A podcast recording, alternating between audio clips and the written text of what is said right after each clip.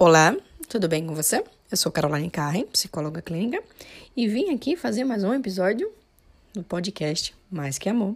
Hoje eu quero falar sobre um, um tipo de fracasso. Não é um fracasso que está preocupado com os seus resultados, que está ali preso apenas aos resultados. Ah, eu tenho que fazer, eu tenho que evitar isso, eu tenho que evitar esse erro, eu tenho que evitar. Não é esse tipo de fracasso. Eu quero falar sobre o que antecede a ele, que para mim é um dos maiores fracassos, que é a omissão.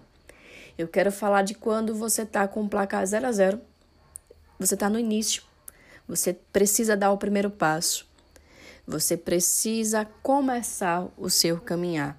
E ali você escolhe nada fazer.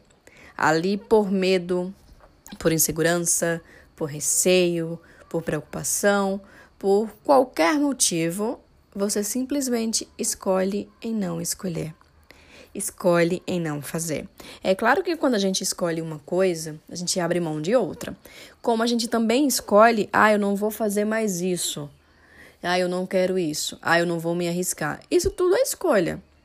Mas o fato de você não ir para frente, permanecer onde está, na tal zona de conforto, você está sendo omissa omissa sobre a sua responsabilidade sobre várias coisas que eu vou discorrer aqui.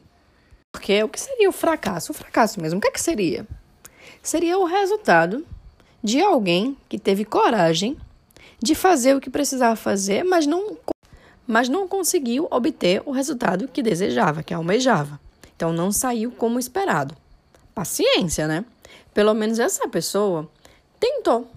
Essa pessoa não vai partir do zero mais. Porque é óbvio que nem tudo sai exatamente como a gente quer, no nosso tempo, do nosso jeito, e tudo bem.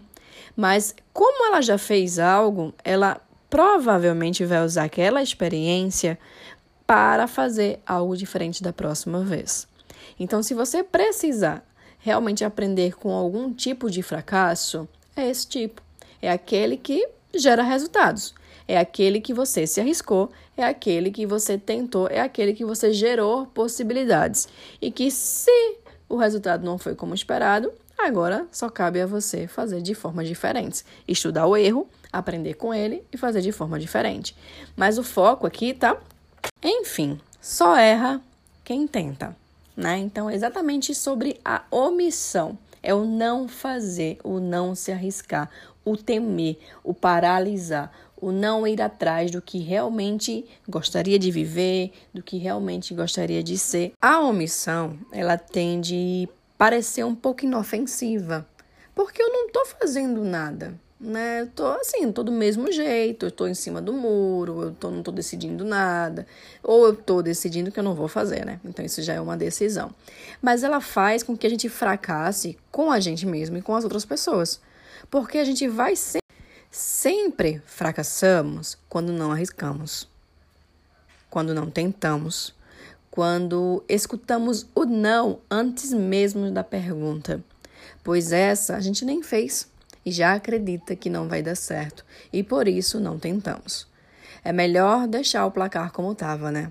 No 0 a 0 do que correr o risco de levar um gol. Um gol, não é uma goleada, é um gol. E você levando um gol, você ainda teria possibilidade de correr atrás, de empatar, de ganhar, de muitas outras coisas, mas você está com medo de um único gol. Ou quem sabe, você mesmo ser capaz até de golear. Quem sabe você não está com medo do sucesso. Mas o medo do sucesso a gente vai falar um pouquinho mais para frente, tá? Isso acontece também quando a gente tem medo da resposta, do que o outro pensa.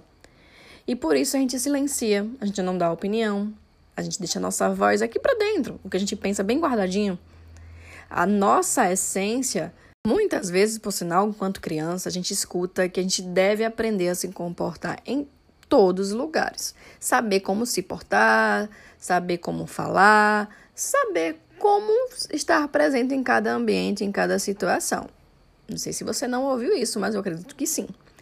Então vamos lá. Só que na realidade, quem disse isso estava querendo dizer, de uma forma errada, mas estava querendo dizer que é preciso respeitar as pessoas para que elas possam fazer o mesmo e que não precisa agir com aquela pessoa como ela deseja ou como você imagina que ela deseja.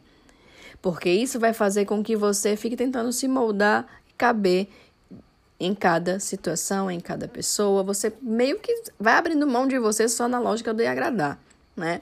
E aí não é essa a ideia. A ideia é que você entenda que não dá para se comportar, vamos dizer, de qualquer jeito, em qualquer situação, em qualquer lugar. Você vai sempre buscar uma habilidade de, opa, analisar a situação e definir exatamente como você deveria agir naquele momento. Então, é para diminuir a impulsividade que a criança tem bastante e de não ter filtro, de falar o que quer, de agir como quer, de muitas vezes ser até mal educada e assim vai. Carol, mas eu aprendi realmente que eu tenho que esperar, observar os sinais e ver como é que eu me comporto naquele ambiente, naquele lugar, para poder ser aprovada, ser aceita pelas pessoas, né? Ok, isso realmente acontece. E é realmente por isso que muitas pessoas estão nos consultórios, né? Estão buscando terapia, porque estão cansadas, elas não conseguem mais tentar se moldar em cada circunstância, cada pessoa, em cada situação, em cada. Enfim, elas apenas estão precisando ser elas mesmas, tá?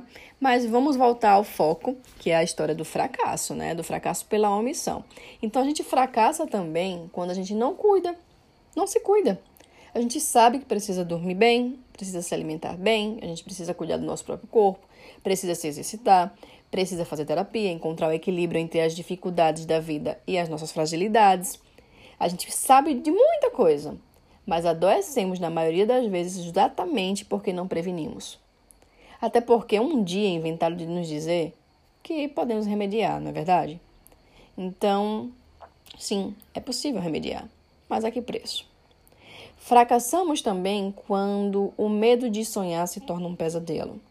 Lembra que eu falei o sucesso? Vou dar uma pincelada aqui, tá? Então é assim, é quando a gente começa a se cobrar de olhar para o lado e ver as conquistas dos outros. Então você começa a ver que as pessoas, as pessoas conseguiram as coisas, as pessoas estão dando conta disso, as pessoas estão conquistando isso, e você está no mesmo lugar. Como é que pode? Como é que pode essa pessoa dar conta disso tudo? Como é que pode essa pessoa conquistar tal coisa? Como é que pode essa pessoa isso, essa pessoa aquilo e você não tá no lugar nenhum? Então você sempre estará dizendo para você muitas vezes que você não é capaz ao fazer isso. Quando você se compara com o outro, o outro está sempre ganhando e você está sempre perdendo. Então você não vai se permitir sonhar. E é o sonho que faz você querer arriscar, você querer conquistar. É você dizer: não, peraí, a vida que eu estou vivendo é essa, mas a que eu quero viver é aquela, então eu vou trilhar tal caminho para ir atrás disso daqui. Mas aí eu prefiro parar no meio do caminho. Eu prefiro, quem sabe, nem sonhar. Porque se eu sonhar, pode ser que eu queira ir atrás. Mas e se eu for atrás e não der certo? E se eu for atrás e achar que, caramba, isso não é para mim, chegar no meio do caminho e desistir? E se eu. E se, e se, e se, e se, e se, e se, e se. Né? À toa que a ansiedade tá aí, né? Tentar controlar o que não se controla. Uma coisa é fato, de verdade. Não é por amor de si, sabe? Por, ah, eu me amo demais e por isso eu vou lá me proteger. Não é porque eu me amo demais e eu vou tentar resolver tal situação. Não é porque. Não, é não. As pessoas estão buscando a, psico... a psicoterapia porque elas não estão aguentando lidar com as próprias dores. Não é pela prevenção, não, é pela dor. E essa busca do alívio do sofrimento psíquico é que muitas vezes faz com que essa pessoa tente de tudo.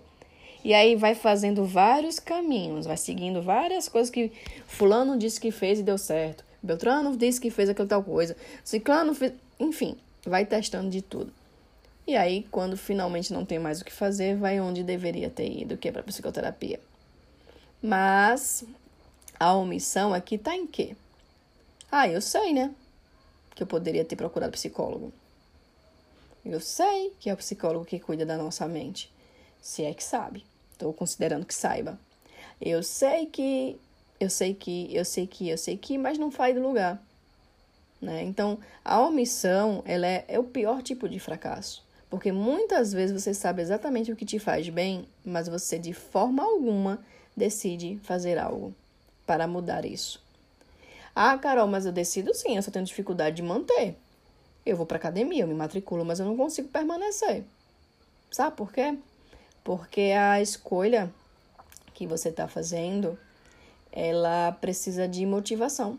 A motivação, ela não é apenas o motivo que vai te fazer ir, sabe?